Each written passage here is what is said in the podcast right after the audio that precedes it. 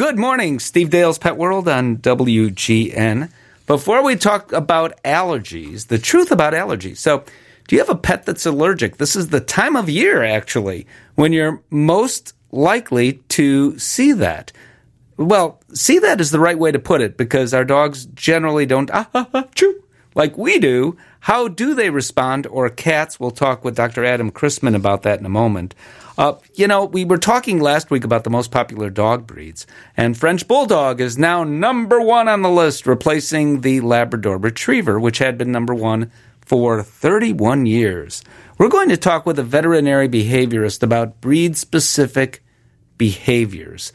And that's kind of a tough one because, as you know, I, I think some of you know anyway, that I'm very much opposed to anything that's breed specific. We talk about this a lot. For example, that uh, some uh, pet insurance, some, I'm sorry, rental for homeowners insurance uh, or condo insurance, some of those companies say if you have a certain breed, uh, then we're not going to insure you at all, or if we do insure you, we're going to charge you more money for it, which makes no sense. However, the reality is that dog breeds, many of them, have been around for thousands and thousands and thousands of years and bred a certain way to do certain things. So, in fact, there are some differences. So what, it's subtle. So what is breed specific and what isn't? It's going to be an interesting conversation later in the program. Dr. Adam Christman is the Chief Medical Officer at DVM 360. Boy, DVM 360, for those who don't know, this is everything. Uh, you you organize conferences for yeah. veterinarians, publications for veterinarians as well. Yeah, it's I, I love continuing education. You know, as soon as those graduates walk across those stage, you know, we're going to be there for them to address all their continuing education needs. And it's a profession that's always evolving, as you know. Uh, that's why we're here at all these different conferences, publications.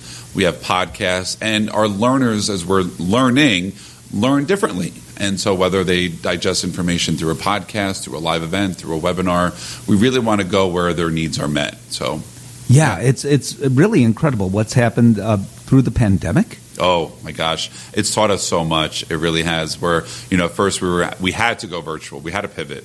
And you know, fun fact. I don't know if you know this, Steve. Is I took this job. Oh, I do. Forty eight hours before. I do. I do. I do. And only you could have, I mean, you were the right person oh, to do this. But thank you. I mean, I relied heavily on you for contact, for help, for mentorship. I mean, this is one thing I will on say. Me? yes. You didn't need me. Our profession is wonderful with people that are just so willing to help you know help each other out for the greater good of the profession for the animals. And you know during a time when we're on lockdown i was like oh my gosh. So did you call i mean this is interesting to me. Did you call any veterinary professional that ever said at that point in time, especially when things were so stressful, no. No, and it wasn't yeah. about money I, right. either. It's like, yes, of course. Absolutely. Absolutely. I mean, I got to give one huge shout out to somebody that really uh, took me under his wing when this happened, and it was Dr. Marty Becker. Hmm. Uh, this gentleman knew that what I was about to go through was going to be something. We all were going through stuff, but in terms of a career change right before this, to go from me practicing for 18 years into this role, he's like, you're going to need a little guidance along the way. And he's been, and he still is, just so instrumental with everything that, that I've been doing. So I have to give him a huge shout out. yeah, that's that's that's nice. It's deserved. Yeah. Uh, I want to talk about allergies with you. We're entering that season for human beings, springtime. Is it also uh, seasonal in dogs the same way as it is in people. Yeah, it really is. And we find that as we're going from the season, so for example, as we're coming out of winter, going into spring, we're coming out of summer, going into fall. Those tend to be the hot times where we see a lot of uh, allergic dogs. And when we say allergies now, Steve, uh, it's so different than what we're talking about on the human side because it's such a blanketed statement of so many things. You know, in fact, there's a whole world of veterinary dermatologists out there for this. Sure, sure. All right, so I want to talk about some of the things dogs are allergic to, and actually, I think number one on the list is something that might surprise people. I like that you said might there. See what you did there? I don't know what I do. Well, so mites. So you think of fleas. I see what I did. All right. fleas, certain uh, mites such as sarcoptic mange and demodex. There's all those different things that are there. Yeah. So that is the single biggest one because a lot of pet owners would say, "Oh, you know, we've had a very it was very cold where we live. We didn't need to use the flea and tick preventative, um, and we we do see an." In, complete infestation of fleas that can happen so make sure they are on a good flea and tick preventative Now, for obvious reasons, we want them because ticks spread disease. And by the way, studies have been done in major cities, including Chicago, that demonstrate ticks are most certainly there. Oh, Lyme disease most certainly, incidentally, occurs in Chicago, but fleas are there too. Yeah. And especially following a wet spring because that's great for fleas. They don't Right. like it when it's really dry, but they enjoy it when it's moist. So there are lots of fleas out there, even in Chicago, just hanging out at local parks. All it takes, I think, potentially, is one flea bite, Right. and you've got a dog that's kind of messed up. Absolutely. The saliva of a flea is so irritating to some of them. And so even just to get rid of this is is really complicated. And the flea life cycle is is what manifests it into making it more complicated.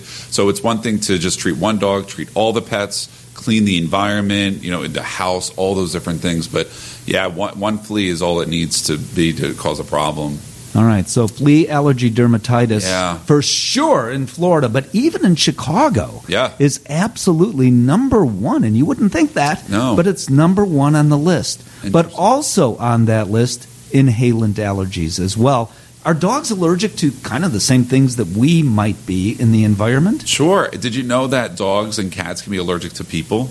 Right. and so, you know, and you wouldn't know that until you do like allergy testing, for instance. But yeah, so your typical things like you and I would be allergic to. So your grasses, your pollens, your ragweeds, certain trees, dust mites, for instance. So absolutely, and that's why as we're going into the spring season, that's where it can really rev, rev up and be like a problem for some of these dogs that have allergies. And so, what are the signs? You know, when you and I get like the runny nose, like the watery eyes, that not usually manifests what we're seeing in dogs and cats. We tend to see them either scratching, scratching, um, and the pattern distribution is very interesting versus what we see for flea allergy dermatitis. Um, when they have an allergic dermatitis, it's generalized. It's either the feet, um, also on their belly areas, near the base of the tail, their face. Same thing for cats as well. Uh, and I want to talk about cats a little bit too. Cats can be allergic to the same things in the environment as people can, as dogs can, and that is not uncommon, is it? Not at all. But how does it look in a cat? Yeah, cats can manifest a little differently with their clinical signs. Sometimes they can have hair loss associated, like near uh, their face, their belly, for instance, the base of the tail. Um, they don't lick their paws as much as we see for dogs, but hair loss is a big thing that we can see with uh, with our cats. Or a rash kind Oh, of yeah. thing? Okay, but the, here's the question How do you see it? So it's hard to catch it early in some cats because there's so much hair there, you can't Right. see what's going on and until they really itch and itch and itch. Right. But wow, it's great if you can catch it earlier. Yeah, my best tip is for every cat parent, the first of the month is just feel away. See what I did there? Feel feel for lumps and bumps, but pick them up. Like you said look at their abdomen. Make sure there's no areas of hair loss. There's no areas of like itchiness or infection rashes because the cat's tongue as you know is you know very sandpaper in, in texture so that can really cause irritation if they're noticing things. And then also check stool samples because if they're consuming fleas you might notice it in their stool. And sometimes i've seen uh, doing a physical exam open up their mouth and there's fleas that are crawling inside the mouth of cats because they're trying to lick and chew them off. Ooh, Yuck. Right Oh, Please, please. Now we have to go to commercial after that. But what I want to talk about is what we haven't talked about, and that is food. You would think, and people oftentimes say, oh, my pet has to be allergic to food. That's lower on the list as we're talking about. The other thing is, well, about those inhalant allergies we haven't talked about. We need to. What do you do about it? We'll be back with Adam Christman, Dr. Adam Christman, to have that conversation next on WGN. Dr. Adam Christman is the Chief Medical Officer at DVM 360. We're talking allergies Yes. in dogs and cats. And right now we're talking about inhalant allergies, things in the environment. So mold, ragweed, grasses. Are these all things that dogs or even cats can be allergic to? Yes, absolutely. And the the list goes on. I mean, when we do something called allergy testing, which is often uh, there's two different methods to do it. One is through a blood test, and other one is we shave the animal and we do intradermal. I'm allergic. So, fun fact: I'm allergic to animals, so I'm on allergy shots myself. Whoa, So- hold on. Stop the presses. You, one Yeah. of the most prominent veterinarians in America, Yes, you are revealing for the first time this is breaking news, everyone. that you are allergic. I'm allergic. It got worse over the years, and, and so, I know so many veterinarians that this happens to. Um, but yeah, so I'm on. You know, give myself the injections in the arm uh, once a week, and um, it keeps things at bay. are you allergic to dogs and cats? Yes. Yeah. Horses, and then the ragweeds, and all those different things too. The So- things in the environment yeah. as well. And I and I will say too, Steve, to that point, when I went through this myself, I, I will say I, I could testify, like knowing, wow, this really works because Mm-hmm. you know I'm not taking like the Zyrtecs and those kinds of things. So, and very similar along the lines with animals, it's interesting they respond similarly. It does take time when you are doing either allergy shots or they even now have drops that can go under the tongue for uh, dogs and cats. So. But it does take time. A good like six to eight weeks, I would always say, for you to see results. You know, sometimes people just open their cabinet in their bathroom and pop an antihistamine they may take to their pet. Not a good idea, is it? You know, it's a funny thing you say that. That is the number one question I will say that I get on TikTok live stream about can I give my dog Benadryl for itchiness? The number one question, and the answer is no. It's it's really not going to do anything unless they have an anaphylactic reaction, like a bee sting, which you should take them to the veterinarian for because we have injections that can be much quicker. But you know, Benadryl has its place for other things in veterinary medicine, but not for the itchy dog. And we know with a lot of research that's out there that it's a neuronal component. So when you think of antihistamine, you think of the histamine that releases and causes that itch.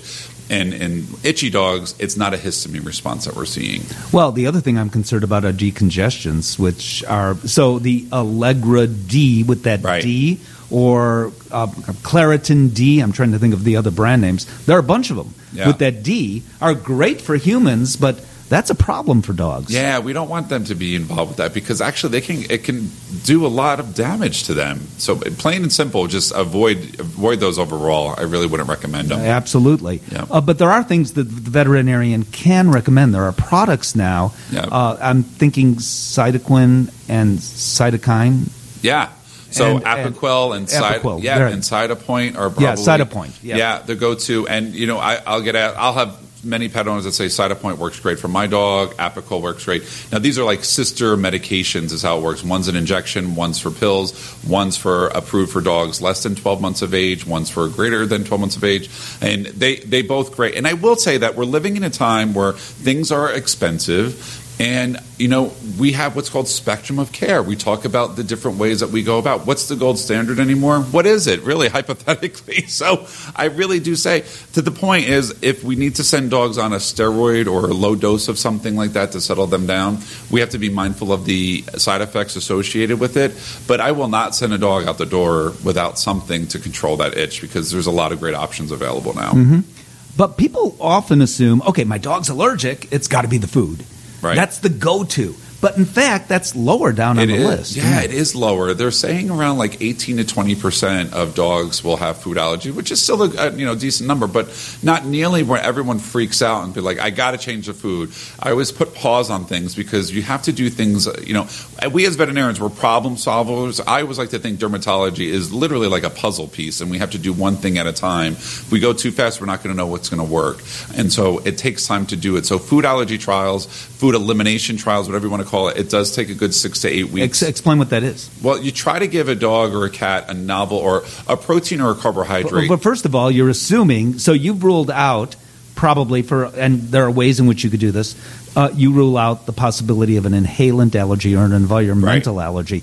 After that, and you rule out fleas. yes. But after that, then you okay Then consider you go to the food. Yep. right. So you got to stepwise fashion. You know, you do this what's called skin scraping, cytologies, rule out infection if there's bacteria, yeast, uh, any fleas or ticks, and then of course if there's inhalant allergies or environmental allergies, and then you say, okay, um, you know, pet parent, this is what we're going to do because I need everybody to be aligned on this, and this is important. I say because I don't want it just to be from one person. I need all of it. Even the children need to understand this is important. So what we do is we, you know, can switch their diet over to something that their immune system hasn't recognized before. And nowadays, it's actually hard because so many things are commercially available. Like when I first started practicing, I would be doing like venison and potato, but now that's like pretty much readily available. So we have to be kind of smart in terms of like which protein and carbohydrate we're going to use and recommend. So there's that component. The other thing with food allergies is something called hydrolyzed diets.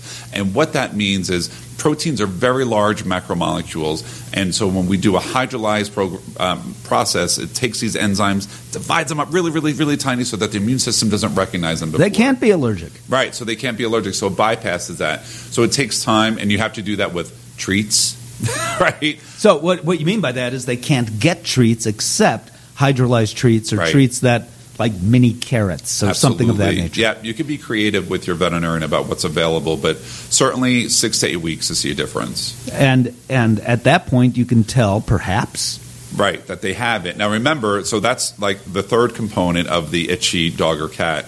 And then the final one that we should address and talk about is atopic dermatitis. which is So when you rule out everything else, Yeah. you come to this conclusion that this dog literally has allergies essentially.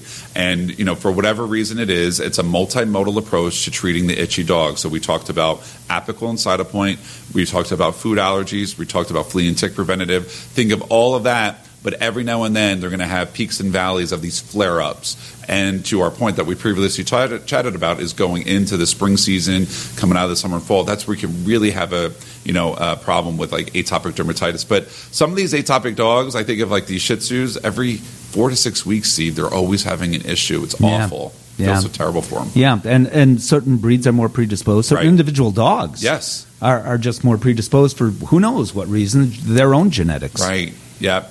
And you know, I know a lot of like the the breeders are doing a lot of great work trying to help minimize the this this whatever it is. There, a lot of research is happening about this too, and. Um, but like atopic dermatitis is a frustrating one, and I always say this to, to my pet parents is that this is something that's manageable, not treatable, and it's a big difference to understand because I need Yeah. their buy-in to realize that we're going to see each other a few times. this isn't just like one and done type Yeah, of a situation, yeah. Well, seeing you, that's got to be fun. right? Oh yeah, we always have a good time. Of course you do. Dr. Adam Christman, Chief Medical Officer, DVM 360. It is always interesting to talk to you and, most importantly, fun. Thanks Thank for you. the chat, Steve. So, what do you think the number one cause of death is in cats between about the ages of two to six or seven or eight years of age? It's not kidney disease. That happens generally later. So, what, what do you think it is? Cancers? Well, that's a problem, but it happens generally later in their lives. It is heart disease. Hypertrophic cardiomyopathy, it's called. And sometimes the only symptom is sudden death. Sometimes there is a symptom, but then what can you do about it if even diagnosed? And then let's talk about the dogs. Yeah, dogs get a couple of different kinds of heart diseases, sometimes as they age, or sometimes it's genetic. Well, we're going to talk with a veterinary cardiologist, Dr. Brian Scansen, next week about all of this heart disease and dogs, heart disease and cats, and most importantly, both how to observe that something might be going on that gives you concern, and then once diagnosed, what the heck to do about it. That's next week. We do talk to the best here. I'm very lucky to say that. From The Ohio State University College of Veterinary Medicine, Dr. Leanne Lilly is a veterinary behaviorist who, by the way, is also an assistant professor of clinical medicine. And what is a veterinary behaviorist? So, a veterinary behaviorist is somebody who has gone through veterinary medicine and done everything that's associated with that, and then gone through and had an additional rigorous experience specifically focusing on behavior, the physiology of behavior, how learning and cognition happens, how we can influence behavior from learning and cognition, how we can influence behavior through medication, supplements, pheromones, and how all of those also interact with what we classically sort of call normal medicine and normal health and diseases or regular medicine. Um, and for just for funsies, if that wasn't a big enough task, um, it, it covers pretty much all of the species. So it's a pretty it's a pretty big undertaking to, to gain that sort of knowledge. And then we wrap it all up with a very, very large two day exam. And then you can call yourself a veterinary behaviorist. But it's an elite group, isn't it? You know, It's growing, it- but- it is. yeah, You know, it's funny. I don't think of us as as elites. You are despite the fact that we're so small. I always get caught up on that. People are like, oh, well, you know, you must be very special. I was like, ah, there are 91 of us. And they're like, what? And I'm like, yeah, there are 91 of us. And then I stop and think about it. It's like, oh. One of 91 is a small elite group. And they're my colleagues, so I think that they're amazing, but they're also the people that I spend a lot of time with, so that's become my normal. Well, I remember when there were, uh, yes, I do go back that far, when there were 50 of you. Yep. It's it's been growing and it's been growing faster more recently, which is absolutely necessary. We can't keep up with the demand um, at the current numbers that we have. We have to grow faster while continuing to grow well, right? Um, that's important too. And the number one reason why animals are relinquished to shelters, or in the case of cats, just sometimes just dumped outside, uh, is behavior. Yep, it's behavior is still the number one cause of rehoming, relinquishment, or euthanasia in dogs Yeah. and cats under age three. Yeah. So it's it's kind of an epidemic. Yeah, and I would argue growing because the number of pets in America is growing. That is true. Yeah, so I want to talk to you about one of the talks you gave uh, at the Western Veterinary Conference in Las Vegas. And I, I, here's how I'll bring it up. Uh, I was in Mexico City speaking, and the speaker right after, right bef- right after, no, before me, and I was walking onto the stage, and she said, "You're going to hate my talk." The speaker after me, and she said, "You're going to hate my talk." I said, "It's nice to meet you." What an introduction. I know. I didn't even know her. But I'm known for fighting breed bans and saying, and right now I'm working on this, uh, where in Illinois, if you have certain breeds, and all over the country, not only Illinois, uh, if you have certain dog breeds for renter's insurance, You might not be able to get it. you either can't get it or you have the renter's insurance, but who wonders, who, who inquires? So you've adopted a dog. You've done a wonderful thing by adopting a dog, right? And it looks like a Rottweiler or Doberman mix or whatever it is. You don't call your insurance company typically and say, Is that okay? Who thinks of doing that? And then if something does happen that involves the dog, then you find out, oh, it wasn't okay. The other issue simultaneously that I'm working on are uh, renters, the uh, home, what is it, HOAs, uh, the homeowners associations, as well as uh, the landlords that say no dog over 20 pounds, 30 pounds, whatever it is. Or they say specifically, no dog that looks like a pit bull, or no dog that looks like an Akita, fill in the blank. Sure.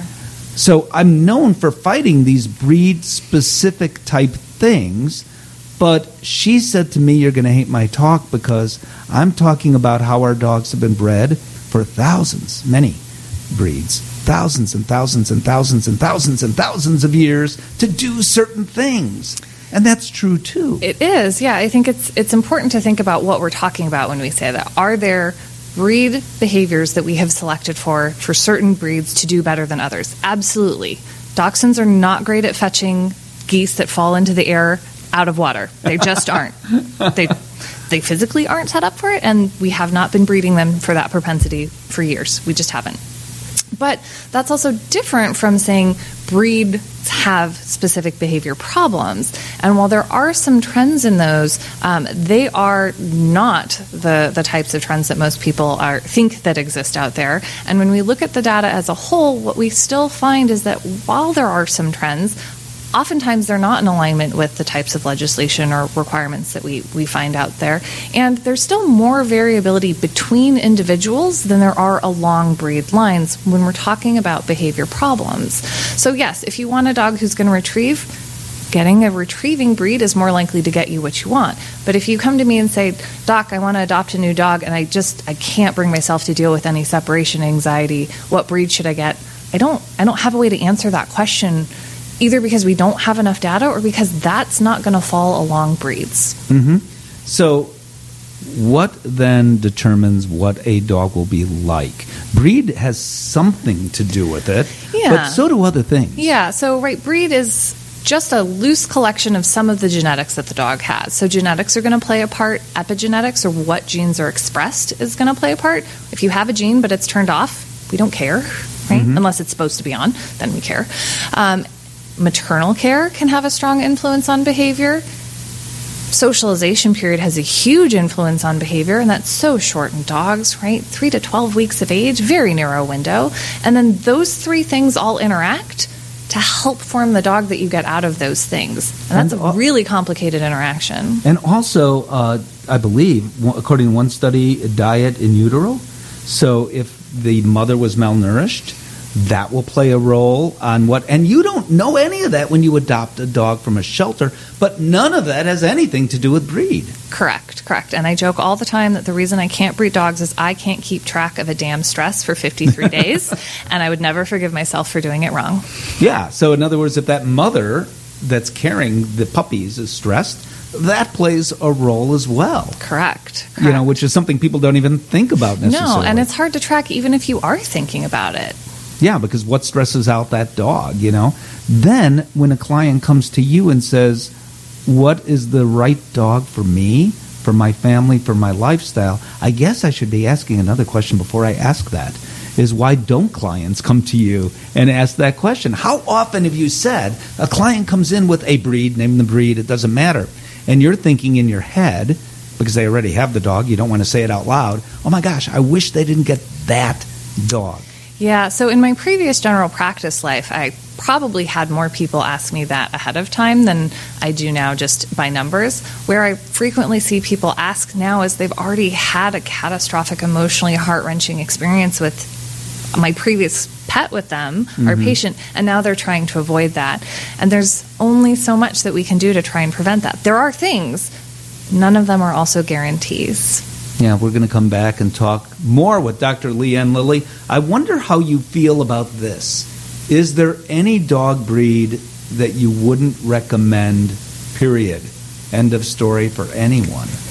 We'll find out when we come back on WGN. She's a veterinary behaviorist. Her name is Dr. Leanne Lilly. She's at The Ohio State University College of Veterinary Medicine. I love talking with veterinary behaviorists. And I'll tell you, you guys who do what you do save so many lives. And through the books, Decoding Your Dog and Decoding Your Cat, both of which I had the honor to be involved with in a small way, but written by your colleagues. They were, and I they precede those two books precede me. So when I endorse them, I love saying, and I didn't write any of them, so I just think they're good stuff. That's not self promotion. But it's important because it's a way to reach the public with real science, because everything you do is based on science. That's that's correct, um, and it's another thing that we sort of, as a college, largely feel is that we can't stay in our little silos trying to save the world one pet at a time. I mean, I love my client-patient interactions; they are so rewarding. But that's also right. I'm only helping that one pet and that one client at that one instant in time. And so when we branch out and do things like put together a book or do interviews that vast co- groups of people are going to hear, right? We have the opportunity to impact lots and lots of people and lots and lots of cat lives and lots and lots of dog lives and their children. And so that's a really big impact and it's very, very rewarding. So, has anyone ever walked in and had a dog where you've cringed and said, Ah, I wish, given your lifestyle, you had come to me first? I think all veterinarians have had that moment. Um, at the types of patients that I see now, I think that's less of, of the problems that I run into. Um, or now I know better and I don't necessarily see it in that lens. But it is certainly a component to think about, right? If you get a dog who's been bred for hundreds of generations to go running at full out speed, dog speed, which is faster than human speed, and you are the kind of person who wants to come home at the end of the day and sit on your couch with your dog and be stationary, those two things are totally okay. That first dog is okay, that person type is okay. but they're gonna struggle to live together. You're you're picking a roommate or almost like a marriage, right? You're living together intensely for a very long time, and so we want to try and be as often as we can as intentional about it. The problem is dogs are cute, cats are cute. And so, very frequently, we get tied up in how do they look and what do I think I know about those. And then also, there's a lot of variation in between individuals versus along breed lines. And so, sometimes we try and get a dog to fulfill those, and we find out, oh, I got a golden retriever who doesn't like tennis balls. So much for practicing my pitching and having them bring the ball back, right? It becomes a Well, there is such a thing, by the there way. are there Yeah, are yeah. there are also Labradors who don't like water. Yes, yeah. I, I had a Brittany who would look at me. Brittany's were bred to go in the water. And uh, the first time I threw the ball into the water, she just ran up to the water at the beach, looked back at me, and said, You go get it. Yep, I mean, not interested in me getting it. Is there any breed you say? So, yes, absolutely. That if you're going to be, I'm not sure you should be running regularly 20 miles with any dog, but maybe a Weimaraner, maybe a Dalmatian. They were bred to run long distances. Um, definitely not a dachshund or a basset hound, right? No. To take the extreme example. So, certainly choosing the right dog for you matters. Having said that, is there any breed you would choose for no one? Are there really bad breeds? Yeah, I, I think really the answer to that is just no. Um, and I hate to boil things down to simple answers because I feel like everything in behavior, the answer, the short answer is always it depends. And so I love to stick with that answer and then explain why it depends. But really, in terms of a breed, there's not going to be a breed that's been selected for basically every behavior nobody wants. We have not bred dogs to do nothing that we want or find valuable. So there isn't going to be a breed that, oh, guess what, meets no one's standards for dogs at all ever. Now, are there breeds that are more likely to do certain things than others? Yes. Can those same behaviors be problematic in one context and not in others? Absolutely. So, right, a border collie herding sheep professionally, not a problem. A border collie herding, H E R D, not hurting, five year olds might be problematic. Sure. Right? And so we have to think about all of those things. But does that mean if I, you know, was parenting five year olds and I didn't like border collies hurting my five year olds, that all border collies are bad and nobody should have them? It doesn't mean that at all. Do you wish that, uh, and I've been talking about this for years, uh, veterinary technicians, I think, could be utilized more in many ways, and that's a whole different conversation. But one of those ways would be to give advice to pet parents before they get a pet about what kind of pet to get, first of all, and secondly, where to get that pet from. Sure. I mean, I think anybody who has the opportunity to be in that position of education and availability could potentially be utilized for that. But we also have to make sure that we're getting them good information so that they can give good information to pet parents or potential pet parents. Um, and that's part of where, right, those big, expansive education things that we do decoding your dog, decoding your cat, talking at CE becomes really important um, because if the technician who's having that pre adoption counseling isn't given good information or doesn't know what the science does and doesn't say, they're going to make the best recommendation that they can. They want that to be successful. But we want to make sure that they have all the data to do that. And the same is true with shelter consultations. We want to make sure they have good data and good information to make those choices. So the number of pets every year has been increasing since uh, somewhere in the 1970s. Uh, every time there's a new survey taken, the number of pets increases. Uh, but it took a, a crazy increase. It skyrocketed when the pandemic hit. Uh, in part because shelters said, we don't know what's going to happen. We need you Sure. to foster or adopt animals. And people stepped up, not only in America, but all over the world, and including right here in Chicago. The shelters were emptied, which is a great thing. So we now have, as the numbers of pets continues to go up, by the way, uh, significantly more pets than we have children, for example, in America. Are you seeing a significant number of increase of behavior problems? We are, and I don't know if it's just because of the increase in pet numbers, um, but also because when people are home all the time with their pets, they notice more things or they notice them sooner. Um, so there are a lot of factors that, that may be going into that. Um, the also other thing that you know I I can't get a sample of because I already have a sampling bias, and that is I work in an area that's very much aware of the existence of veterinary behaviorists. Um, we have four in the state and hopefully soon to be five. So our referral base, the trainers in the area, the veterinarians in the area, they know that we're a thing and that we exist. And so mm-hmm. they're very appropriately quick to send those patients to us. If you don't live in that kind of area, everybody who might be involved in that pet's care might not know that that's an option or how to make that an option for them, in which case that's going to be a number that we don't ever see. So, yes, are our numbers up? Absolutely. Do I know which one of those factors is the strongest driver? I don't. Interesting conversation. Dr. Leanne Lilly, veterinary behaviors, thank you for all you do. Oh, thank you. And thank you very much for a interesting conversation. Happy to talk with you. So I'm hitting a hammer and I hit my finger instead of the nail and I say, Oh, and I say a word that I cannot say on the radio. Well, no one would be surprised after all. That's only human, right? Well, it turns out that swearing isn't only human. Chimpanzees are fond of swearing too. In humans, swear words are related to our taboos as our society. Swear words tend to be based around things that we think of as sacred, private, or slightly shameful, religious, sex, or bodily functions. what constitutes bad language changes from place to place and maybe from species to species. When fighting, wild chimps sometimes throw excrement at one another. Orangutans, high up in the trees, intentionally defecate or maybe urinate on researchers that are annoying them by taking notes about them, scientists, I mean. Uh, when not using oral language, they are clearly attempting to deliver a message, and I think succeed at doing that. There are reports of lowland gorillas in captivity learning to offer the middle finger as a gesture to one another, modeling what zookeepers periodically do. What's interesting is they don't offer the finger randomly, but instead, when there's conflict, they apparently understand the context of what that's used for. So, do dogs and cats swear? Well, they absolutely do express emotions via their signaling and vocalizations, but are they swearing per se?